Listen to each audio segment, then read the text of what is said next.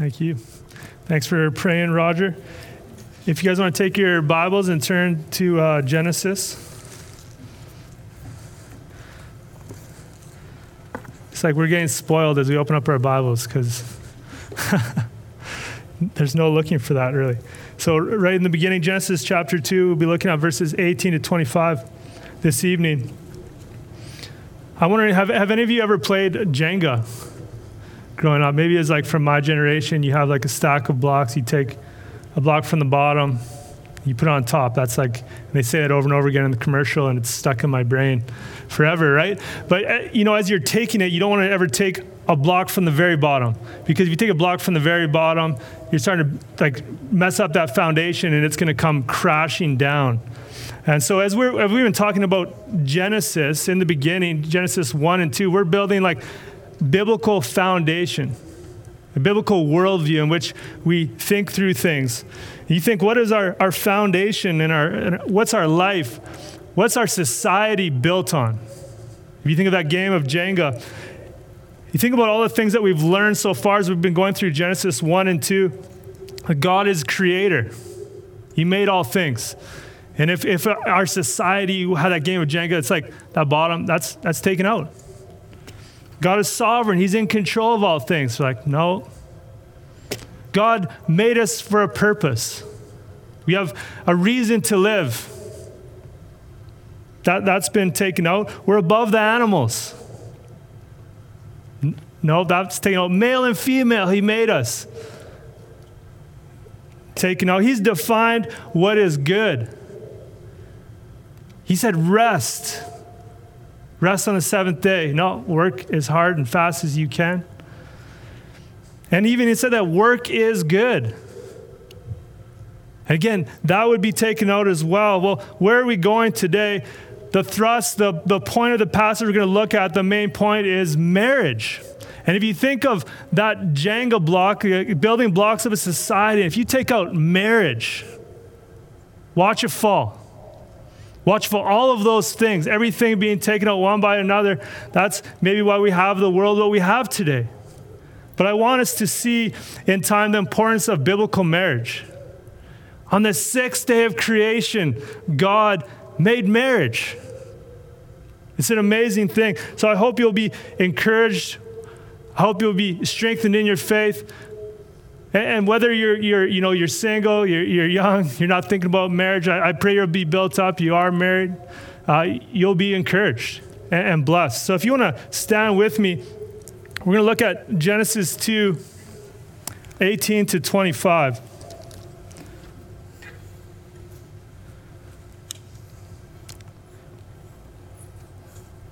Then the Lord said, It is not good that the man should be alone. I will make him a helper fit for him. Now, out of the ground, the Lord God had formed every beast of the field and every bird of the heavens and brought them to the man to see what he would call them. And whatever the man called every living creature, that was its name. The man gave names to all livestock and to the birds of the heavens and to every beast of the field. But for Adam, there was not found a helper fit for him. So the Lord God caused a deep sleep to fall upon the man, and while he slept, took one of his ribs and closed up its place with flesh. And the rib that the Lord God had taken from the man, he made into a woman and brought her to the man. Then the man said, This at last is bone of my bones and flesh of my flesh. She shall be called woman, because she was taken out of man. Therefore, a man shall leave his father and his mother and hold fast to his wife and they shall become one flesh. And the man and his wife were both naked and were not ashamed. May God bless his word to our souls this evening. You can have a seat.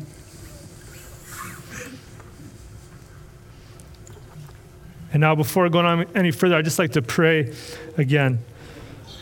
Holy Father, I, I thank you for this opportunity to open up your word and to proclaim it. God, and I, and I pray that you would speak through me, Holy Spirit, that you would anoint my words, that you would uh, lift up the name of Jesus Christ, you'd lift up the glory of marriage, that we would see your good design in it, and you give us ears to hear, hearts that are open to your word, and do your work in us uh, through your word proclaimed now, I pray in Jesus' name. Amen. So, w- when is this happening? We're jumping into the middle of day six. As we looked at uh, last week, uh, God had made Adam from the dust of the ground, breathed life into him. He brought him into a garden. God had made the garden. God had brought him in to work it, and he, he put two trees there. The one tree, the knowledge of good and evil, he told them not to eat from. So this is continuing on of day six. The biggest thing I want us to see is God made us relational beings. That's kind of the big thing. God made us relational beings. If you want to look at verse 18 with me again, then the Lord God said, It is not good that man should be alone.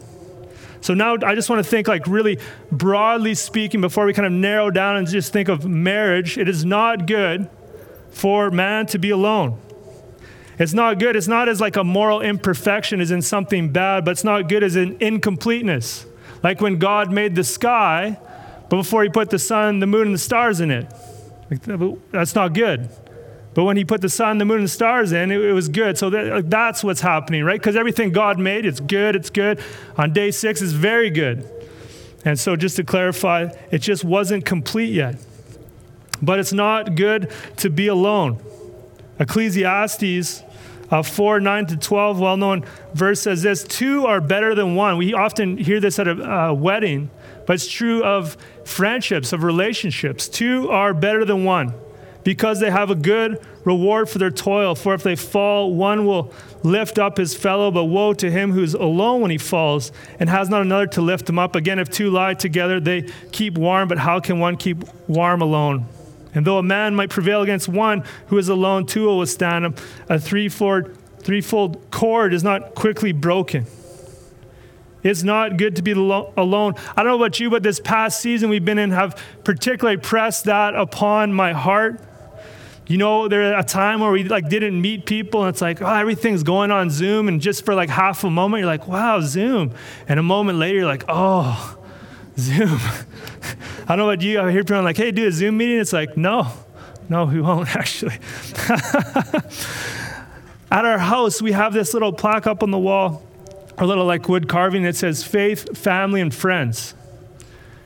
And it's like, oh, I kind of liked it before. I thought that was kind of neat. But then to have those things kind of removed and put off to the side and taken for a time, now I'm like, I absolutely love it. I see it and I'm encouraged.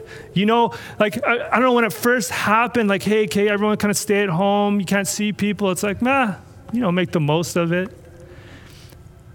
But then when we're allowed to kind of get back together again, we start to be in each other's homes and start to uh, just spend time with each other. I'm like, this is amazing. This is why we we're created. We're created to be with other people.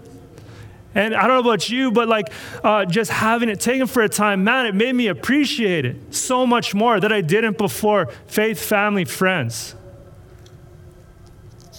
How important it is. We were made to be with others.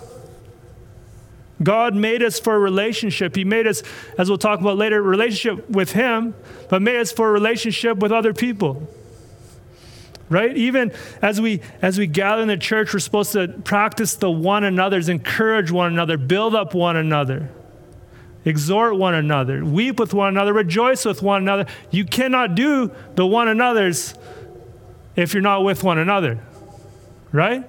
Quite simply even like a, a few weeks ago you know just the the the fact of the matter, we meet in a soccer field and they needed the soccer field back. And so as we finished our, our worship, it's like, all right, and, and we got to go. And, and, and it was weird. It was like I went home that night and we didn't spend our time after visiting and chatting with one another. I'm like, something was missing.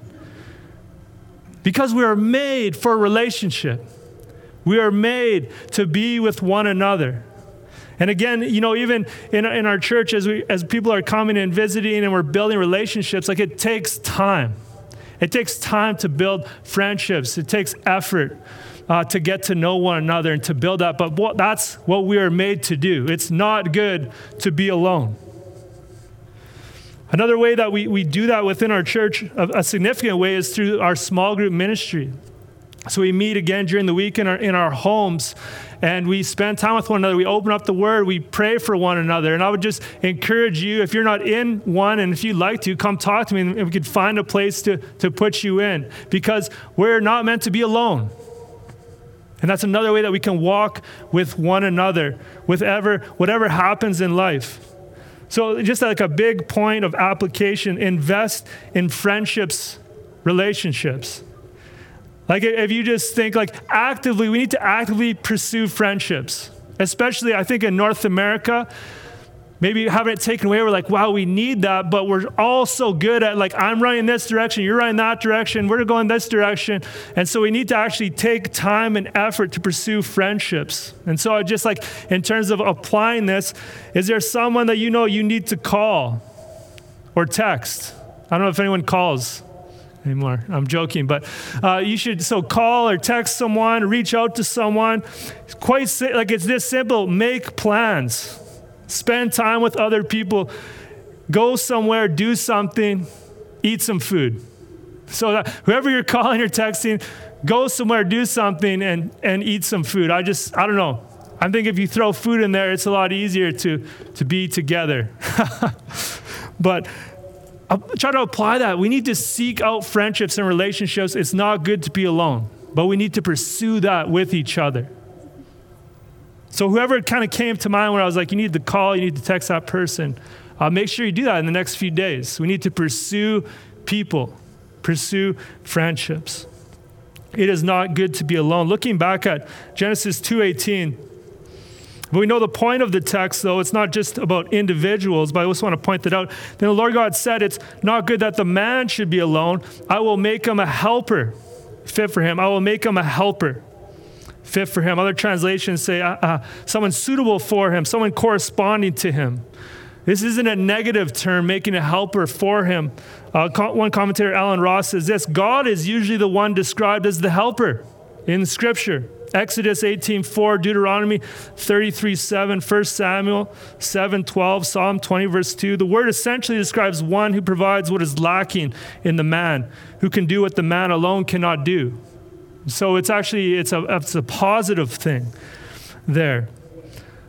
But God's going to provide a helper for him. If you look at verse 20 at the end, talks about there was not found a helper fit for him. It kind of tells the story we're going to make a helper for him. But first, what do we have to see? We have to see God made us relational beings, and animals don't fulfill that. God made us relational beings, but animals will not fulfill that. Look with me at verses 19 and 20. Now, out of the ground, the Lord God had formed every beast of the field and every bird of the heavens and brought them to the man to see what he would call them. And whatever the man called every living creature, that was its name. If you see the, the naming of the animals, it shows man's authority over the animals. The authority we see in, in Genesis 1 28 that God gave man authority over all the animals to have dominion over them, to subdue them. And so by naming them, he's showing his authority. You know, even as we name our children, like these are our kids, we, we get the job of naming them. I don't, I don't know if you've ever thought, like, how did he name all the animals? How do you have time to do it? I never actually have never thought of that question, but one commentator mentioned that. If anyone's thinking, this is what he had to say. I thought it was pretty good. He said the list of animals that Adam had to name was far from exhaustive. Scripturally, scripture explicitly states that Adam named all the livestock, birds of the air, and all the beasts of the field. There's no indication that Adam named the fish in the sea or any other marine organisms or insects. And even he named only a small subset of the kinds, not the broader definition of species. So there are probably only a few thousand animals involved. So maybe 20, he kind of did the math 2,500 kinds of animals, five seconds per kind, five minute break every hour, under four hours. I don't know. If you, I'm like, how did he do that? Okay, maybe that's how Adam did it. He did it. I've never thought, how did Adam name it? But there's one way it's described. But I think if you just picture this, Adam's here, and God brought the animals here, and he's like, name that one, that okay, that, that one. And they're just like, I don't know if they're walking through, parading through. And what do you think Adam is thinking as this is going on? Well, one thing, it showed him his need for a companion. right? If you think it, it made it clear his need for a woman, also the desire for someone that's like him. Every animal that came by, it's like, that's not, that's not me. No, that's very different. Over and over again. Commentator Henry Morris says this as one after another of the animals passed before him, no doubt in pairs, male and female, Adam could not help but be impressed with his own uniqueness, not only in intelligence and spirituality, but also in his aloneness. Each animal had its mate, but for Adam, there was not found a helpmeet for him. Again, this also shows us every animal that passed by him shows that Adam is completely different. Adam is made in the image and likeness of God. None of these animals were. God made us relational beings, and animals weren't going to cut it. And I just, I have to break it to some people that uh, do- a dog is not man's best friend. I'm sorry. If it was, it would have like, all right, oh there, there he is, and let's stop. He's like, no, there's not a suitable helper found for him for all the animals. Whatever your favorite animal, if it's not a dog, pass through. That's not it. We are made for relation, relationship, and it wasn't in the animals that we would find it. Looking again at verse, or continuing on in verse 20. Sorry, 21. The Lord God caused a deep sleep to fall upon the man and while he slept, took one of his ribs and closed up, closed up its place with its flesh. I want to see here that God made us relational beings and made woman from man, woman for man. You see how, how what the Lord did caused Adam to fall into a deep sleep. He was, he was out cold. He didn't need to see the operation. And as he was out, God had a plan. He knew it was best.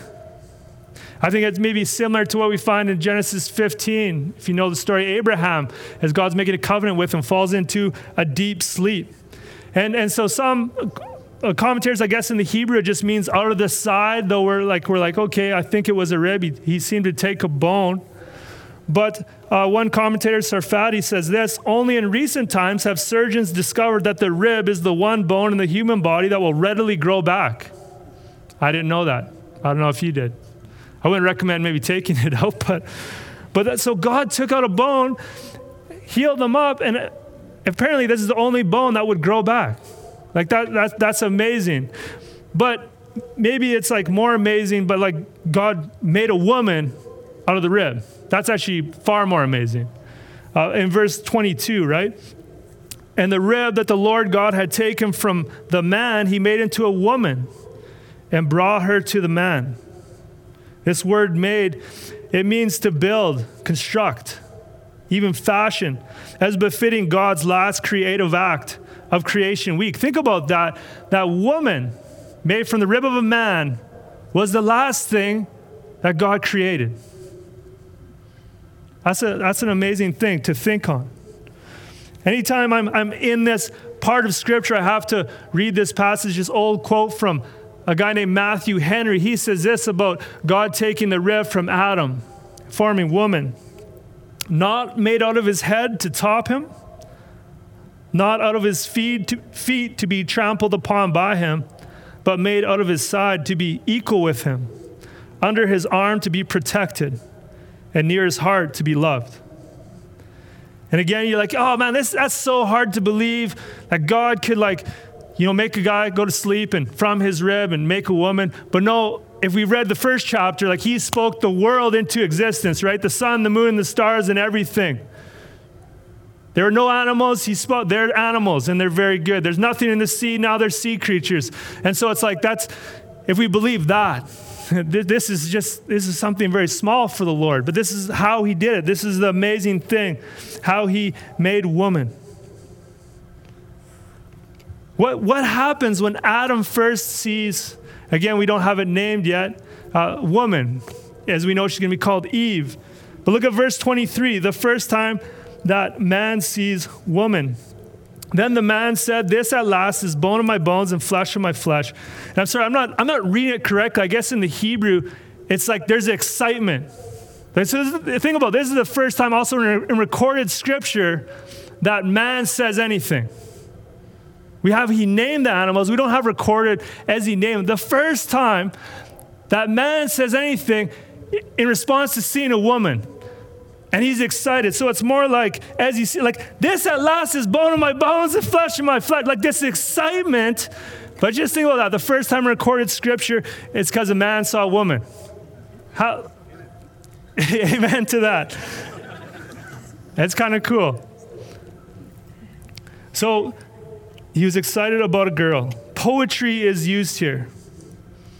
Flesh of my flesh, bone of my bones, and flesh of my flesh. She is from me. She is like me. There's this play on the words here. That the word woman and man are very similar. The footnote in my Bible, the words, Hebrew words for woman is isha, and the man ish. So there's this play on words that we can't see the poetic working there. But this amazing excitement of Adam when he sees, or man when he sees the first woman. Now think about that. Not only um, was man created, then woman created from man, but then man also named woman. He, he gave her the name. He named the animals and he named woman. Gordon Wenham says this here the first man names the first woman in a similar fashion. Though they are equal in nature, that man names woman indicates that she's expected to be subordinate to him.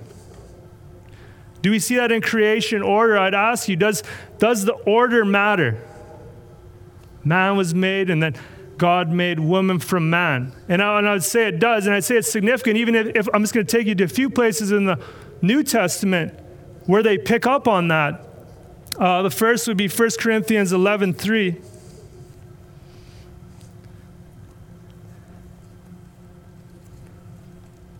Paul, writing to the church at Corinth, he says this I want you to understand that the head of every man is Christ, and the head of a wife is her husband, and the head of Christ is God. So just think about that in terms of submission. If in a, in a family home, if the husband's to be the head of the house, the wife says submit to him, it's not talking about equality. Because if, if Jesus Christ is submit to the Father and they're equal, they're both God. Nothing's lessened by that. But Paul, uh, in this passage, if you look down at verse 8, his reasoning for this, that man would have an authority in his home, he says this For man was not made from woman, but woman from man. Neither was man created for woman, but woman for man. And if you look, just turn quickly uh, to 1 Timothy 2.12.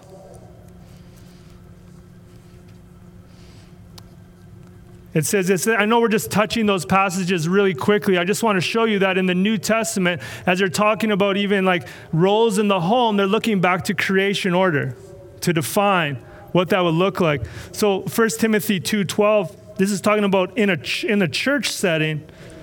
Paul wrote, I do not permit a woman to teach or exercise authority over a man, rather, she is to remain quiet. Why? Verse 13, for Adam was formed first, and then Eve. And so this, this kind of this rule for the church, we're called, we're complementarian in our church. So what that means, we believe God made man and woman equal, but with different roles to complement one another.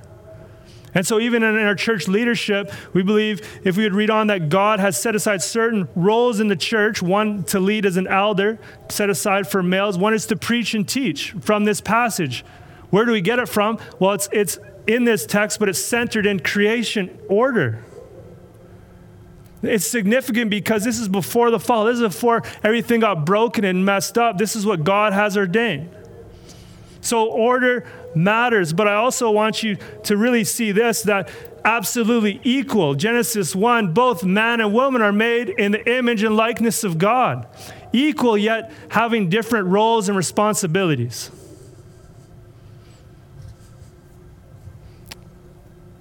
So, go, going back to the text in Genesis so, man and woman made equal yet different roles to complement one another.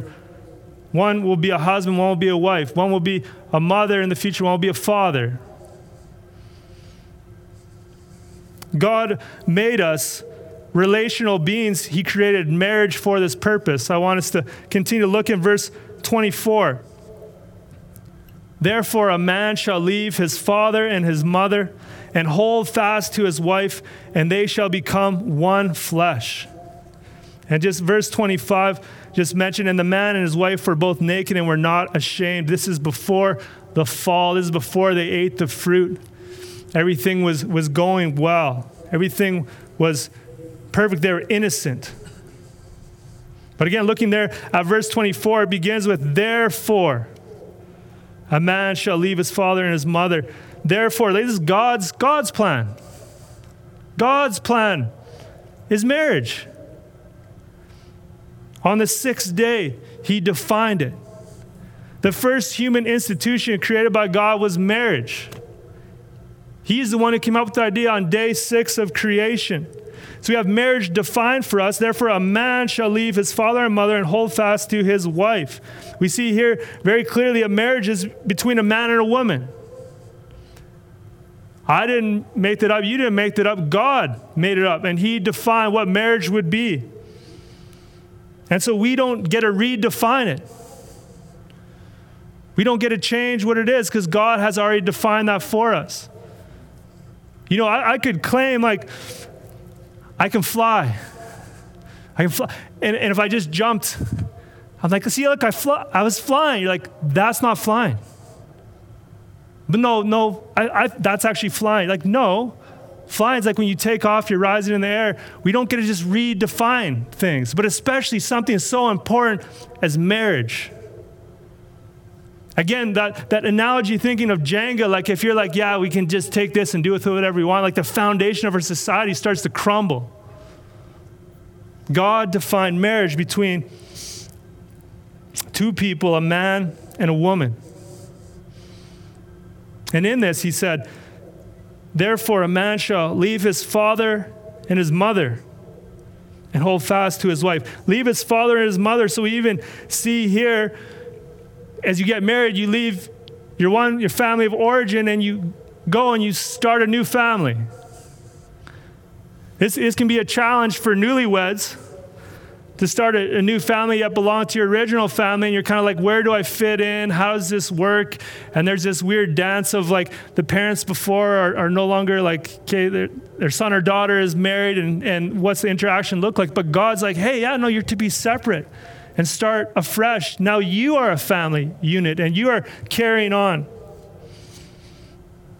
Gordon Wenham says this In a marriage, a man's priorities change. Beforehand, his first obligations are to his parents, afterwards, they are to his wife.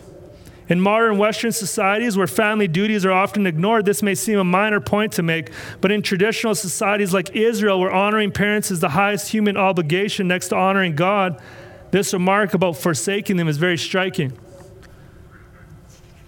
But this, this is God's plan. Leave your parents, hold fast to your wife. And what does it say there at the bottom? In verse 24, and they shall become one flesh. They should become one flesh. Intimacy and marriage is defined. Again, as we look at Genesis chapter 1, God calls men and women, be fruitful and multiply. Be fruitful and multiply. And we, we see here in, in Genesis 2, it's in the context of marriage that we are to be fruitful and multiply again. So the world would say, uh, no, you know, you can become one flesh, have that sexual intimacy anywhere, any place. God says, no, that's actually within the confines of marriage between a man and a woman. That's, it's good. It's very good. And of course, we, we know sexual intimacy in the normal course of time produces kids. And kids are a gift from God. We talked about that before. We looked at be fruitful multiply. Be fruitful and multiply. Again, the best place for children to grow up in is a family with a mother and a father. And I, and I know that's not the norm, and I know there's many different ways in which people grow up, and I think God meets with us in that. But the best that He's created is to grow up with a mother and a father. And, and all the statistics would tell us that. There are many, many stats we could, we could look at. Interesting in trying to find that, though, it's, it's actually hard to, to find that research because it's almost we don't want to admit how good it is for a man and a woman to be together in marriage and raise children. But the stats say that. Stats say that many, for kids growing up in single parent families, there's many development problems. They tend to get lower grades. Their dropout rate is higher than their counterparts. They're more prone to various psychiatric illnesses, alcohol abuse, suicide attempts. Children living with both biological parents are 20 to 35% more physically healthy than children from broken homes. And, and the list could go on and on about the stats. And again, if that's not you, God can still be at work wherever you're at, whatever your background was growing up, but just showing you that His best, what He put forward, a man or woman to raise children. And all of our statistics would tell us that is true. The man and woman, they should, they shall become, come together in one flesh. I want to just point this out again. Again, knowing, you know, young kids that we have here, but sexual intimacy is good in the context of marriage.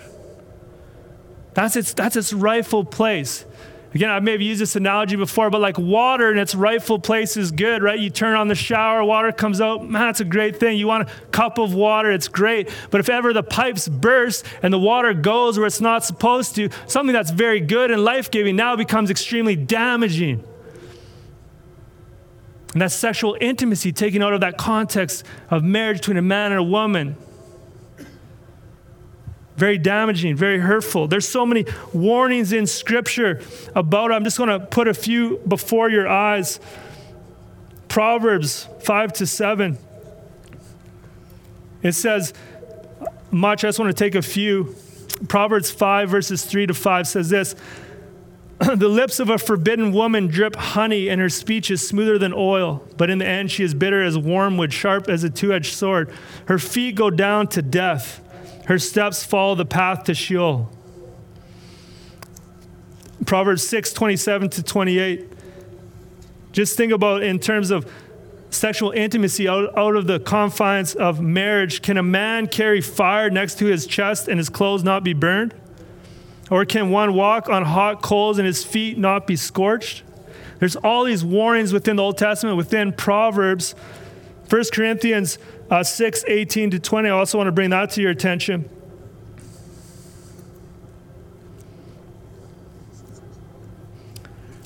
First Corinthians 6 18 to 20, it says this Flee from sexual immorality. Every other sin a person commits is outside the body, but the sexual immoral person sins against his own body. Is written to believers, or do you not know that your body is a temple of the Holy Spirit with whom you have been bought? With whom you have from God, you are not your own, for you are bought with a price. Glorify God in your body. Flee from sexual immorality. There's all these warnings in Scripture.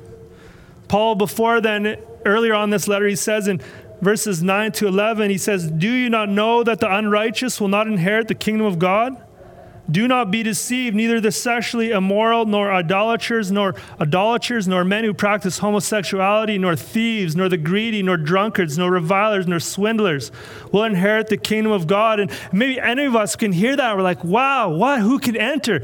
But verse 11, but such were some of you, but you were washed, you were sanctified, you were justified in the name of the Lord Jesus Christ and by the Spirit of our God. If, if there's anyone here who is struggling with sexual sin and, and is not doing that within the confines of marriage, and, and no, you're, you're sinning against God, but man, there's mercy and grace through Jesus Christ for any who would turn away and turn to Him. He wouldn't turn anyone away, but there'd be mercy and forgiveness and grace. I just want to bring one more warning there from, from Scripture 1 Thessalonians 4 3 to 4. I don't know if anyone's ever like, what is the will of God? What's God's will for my life? This for sure is it. For this is the will of God, your sanctification, that you would be holy, that you abstain from sexual immorality, that each one of you know how to control his or her own body in holiness and honor. Friends, over and over and over again, there's these warnings in Scripture to flee, to run, to turn. And again, that's not just necessarily talking about the physical act, but it could be with what we put in front of our eyes, what we have in our thoughts. We need to turn away, we need to run away. We need to ask God for forgiveness if that, if that is you. We need to repent and turn to Christ. So, why am I hammering this home? Because God does all throughout the scripture. He says, This is good. Marriage between a man and a woman coming together as one. This is very good. But everything outside of it is a sin against the holy and righteous God. And it's damaging. So, what God has made good in marriage, He defined it. And He gave us guardrails, and it's, it's for our good. Going back there to, to Genesis, I want us to see that permanency in marriage is defined where he says, Therefore, a man shall leave his father and his mother and hold fast to his wife. Hold fast to his wife. This is God's intention. Hold fast, other translations, united or bonded, or the old translations, or even, I guess, the legacy, cleave, where it's like leave your family, cleave to your wife. And when, I don't know if anyone uses the word cleave, but I guess this, this word, this, this word of hold fast, being united, the Hebrew word literally means to stick like glue. Like that's what marriage is supposed to be like. You come together and you, you're stuck together for good times and bad times, in sickness and in health, for rich or for poor. No one's going anywhere, right? That's God's good intention. Jesus in Matthew 19, 3 to 6, reiterated this.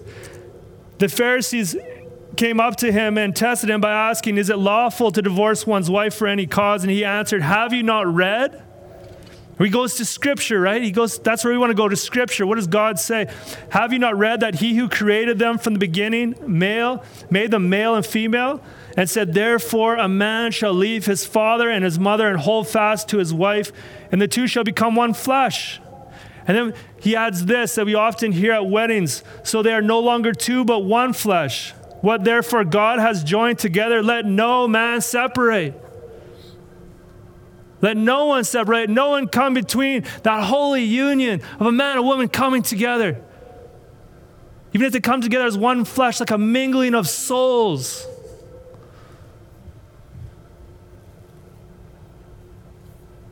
But of course, we, we know that sin broke this. We have this good intention, this pure plan from the Lord, but we know that sin entered into the world, and we, we know of maybe there's some among us here broken marriages, against sexual, sexual intimacy outside of marriage, divorce.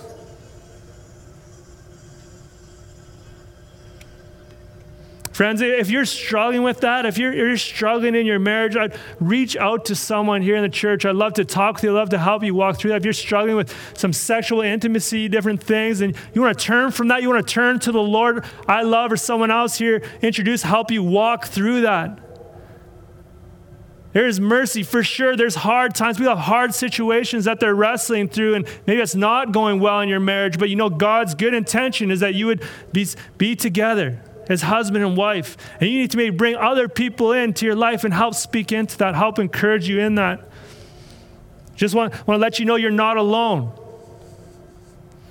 Reach out to someone because we see God's good plan. We know we're also dealing with a broken world, broken people. But God can be at work and He can help us walk through it. He can help you walk through it. There's forgiveness in Jesus Christ, there's mercy and grace.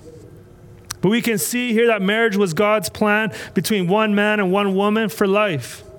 Friends, I want you to see, and then at the end of day six of creation, God says, This is very good. Marriage is very good. Are you, are you hearing that in society much? Like marriage is very good. Proverbs 18 22 says, He who finds a wife finds a good thing and obtains favor from the Lord.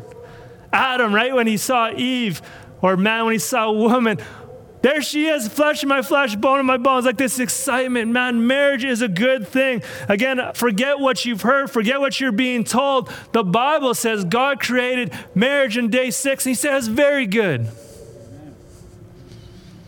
Amen. So we, we read this in the Bible, we see it, we should teach it to our kids. But in fact, our greatest witness to our kids, to our grandkids, to the next generation is our own marriage.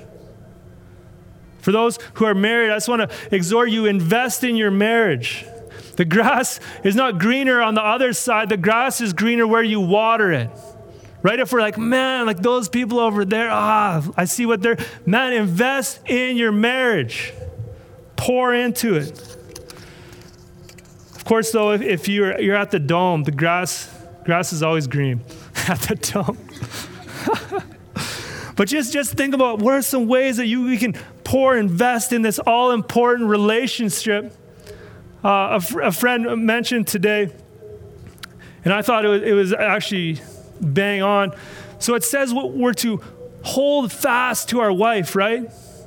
We are to they become one flesh with them. You know what it does not say? It does not say we should become one flesh with our phone. so just one negative, one thing that we want to put away. Then we're going to talk about positive things we can kind of add to and pursue. I don't know about you, but my phone has never actually like built into my marriage really in a positive way. I don't know about you, these days I'm, watching so many YouTube videos, so many mind numbing distractions, and I'm not like, man, I'm gonna love my wife better after I watch this. It hasn't helped. I don't know about you. So, one thing I would suggest if we want to invest in our marriages, we need friends, man, we need to put our phones away. We need to take a break. I don't want you two two years of like being on social media ever increasing. It has not done wonders for my soul. So that's just one negative. Put our put our phones away, and especially to the guys. We need to put our phones down. We need to Pray for each other. Pray with each other. It's just a, a list of, man, take one thing and run with it. Read your Bible together. Date your spouse. Never quit dating your spouse. Communicate with them. And again, and again, I'm throughout a week, I'm like, man, sometimes I'm like, I haven't communicated with my wife well. We gotta, I gotta stop. We're not on the same page. Laugh. Laugh with your spouse. Don't we all need more laughter these days? Like, not laugh at, laugh with. You can get into trouble if you heard that wrong. Look for ways to serve your spouse. Because you think about love, love defined by Jesus Christ is this act of service, laying one's life down for another. How can we lay down our life for a husband, for a wife? Study your spouse. Study your spouse. We're always changing. How about you? My, my wife, she, she used to love Kit Kat chocolate bars. And at some point, she's like, I don't like Kit Kat anymore. I'm like, what? You don't like Kit Kat anymore? She likes, we likes, I don't even know what it's actually called, but it's like has pop candy in it that pops in your mouth chocolate. We call it poppy chocolate. I don't even know what the actual name is. but study your, and could, I could actually be wrong. I, I should have asked her beforehand to double check. But so, because that's the thing, we live in an ever changing world, right? And we're always changing. So we need to keep studying each other. Be quick to forgive. I think that's, that's probably a huge one. Not probably, for sure. Be quick to forgive. And another thing, celebrate anniversaries. I'm gonna keep I'm gonna keep beating that drum until the dead die. Celebrate anniversaries. The world's like marriage, terrible. Ah, wait, don't do it. Don't tie the knot. God is very good. And if it's very good, then friends, we should make a big deal every time that year comes around and celebrate. Do something. Let people know, yeah, I love my wife, I love my husband. This is what we're doing to celebrate. In the beginning, God created marriage. He defined it. He set the parameters around it. But, friends, I, I really want us to see. So now I just want to think spiritually. So, God created marriage between a man and a woman. God made us relational beings for Himself. God, the, the, the understanding of marriage is used throughout the Old Testament to show God's love. All throughout. There's a book, The Song of Songs. And it's just like, if you're married, read it. If you're not, like maybe stay away from the Song of Psalms. It's a very vivid book of love between a man and a woman. But the church, for the longest time, like that's the love of Christ. Because if you're talking about love within a marriage, that's Christ. God used love marriage language to always refer to his relationship with Israel, his covenantal love to them. Just one place I want to bring your attention to Isaiah 54, verse 5. I'll just read it for you. It says, For your Maker is your husband. The Lord of hosts is his name. The Holy One of Israel is your Redeemer. But all throughout this picture of God being the husband and the wife being Israel, and yet Israel is not faithful. But God was so merciful and kind and, and always uh, kept his love for Israel, even though he punished Israel in time. But in the Old Testament, all throughout that picture is used. But I want to see that picture now in the New Testament. If you just turn with me to uh, Ephesians 5:31. Ephesians 5 31 to 32. That whole this whole passage in Ephesians, I think you could read obviously 5 22 to 33. I want us to see marriage is meant to be a picture of the gospel. Paul writes in Ephesians 5:31, therefore, you've heard this before, a man shall leave his father and mother and hold fast to his wife, and the two shall become one flesh. Paul quotes there from Genesis 2, but he says this this mystery is profound, and I'm saying that it refers to Christ and the church. So Paul says, okay, I see what God did on creation in day six. He says this mystery is profound, but I'm referring to Christ and the church. Look at, at Ephesians 5 25. Husbands, love your wives as Christ loved the church and gave himself up for her. That's this amazing picture for any one of us who would like, well, I, I see myself, I'm a sinner before a holy God. I, I bring nothing to the table, only my brokenness, but I'm going to bow my knee to Jesus Christ. And you, you enter in, you're forgiven by him. And Jesus Christ gave his life for sinners on a cross. And everyone who would come in, he refers to in Scripture as, as the church being the bride of Christ. That that intimate picture of marriage, love between a man and a woman. What does Paul say? This mystery is profound. I'm saying that it refers to Christ and the church. Even think God created marriage on day six. As He created on day six of creation, He had in mind this is going to be a picture of the gospel of Jesus' love for sinners redeemed. How amazing is that? And friends, this picture of Christ and the church, marriage, is carried all the way through the New Testament into the book of Revelation. I just want to bring that to your attention as we close. Revelation 19, 6 to 9. This is the after the fall of Babylon, the, the wicked world system. Revelation 19, verse 6. John sees this. Then I heard what seemed to be the voice of a great multitude, like the roar of many waters and like the sound of mighty peals of thunder, crying out, Hallelujah! For the Lord our God, the Almighty, reigns. Let us rejoice and exult and give him the glory. For the marriage of the Lamb has come, and his bride has made herself ready. Again, this time spiritually. It was granted her to clothe herself with fine linen, bright and pure, for the fine linen is the righteous deeds of the saints. And the angel said to me, Write this Blessed are those who are invited to the marriage supper of the Lamb. And he said to me, These are the words, these are the true words of God. The marriage supper of the Lamb at the end of time in Revelation. Are, are you coming? Will you be there? Are you part of Christ's bride? You believed in Jesus Christ that you'll be in anticipation every time we take the Lord's Supper? One day we'll be taking the marriage supper of the Lamb all gathered together. What a picture that is. So I think even as in, in Genesis chapter 2, as we see God creating marriage, a picture of the gospel to come, Jesus' love for the church, and then a picture ultimately of the marriage supper of the Lamb the redeemed together with Jesus Christ.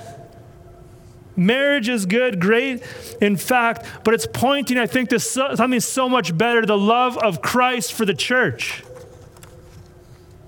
God made us relational beings, and so we, through Christ, would have a relationship with Him. That's the thing. We were made to be a relationship with God, but we know sin and brokenness entered in. But through Jesus Christ, the, the relationship we are made for can be restored. And we can walk with God our Father loved by Christ the Son, filled with the Holy Spirit. Praise the Lord for marriage. Praise the Lord for day six of creation. Praise the Lord for Jesus Christ. Marriage is very good. Amen. If you want to bow with me, I'll close this word in prayer. Oh, Holy Father, Lord, I can't get excited enough about the goodness of marriage. I pray that we would get more excited about marriage in our lives, whether we're married or not, that we would speak uh, with more reverence about it, that we would proclaim how good it is. I thank you so much, though, Lord, how you, you created that, but you use that as a picture for your love for the church. Lord, that is, it's past, it's beyond my knowing, but I pray you would seal that in our hearts. Give us a greater understanding of your great love for us, revealed on your work on the cross. Oh, Lord, that we would know you more, ever increasing, is my prayer. In Jesus' name, amen.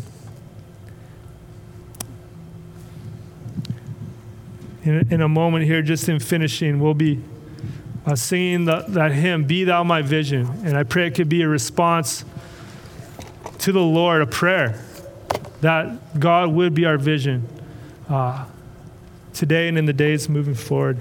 If you want to stand just as, as they prepare, we'll sing together soon.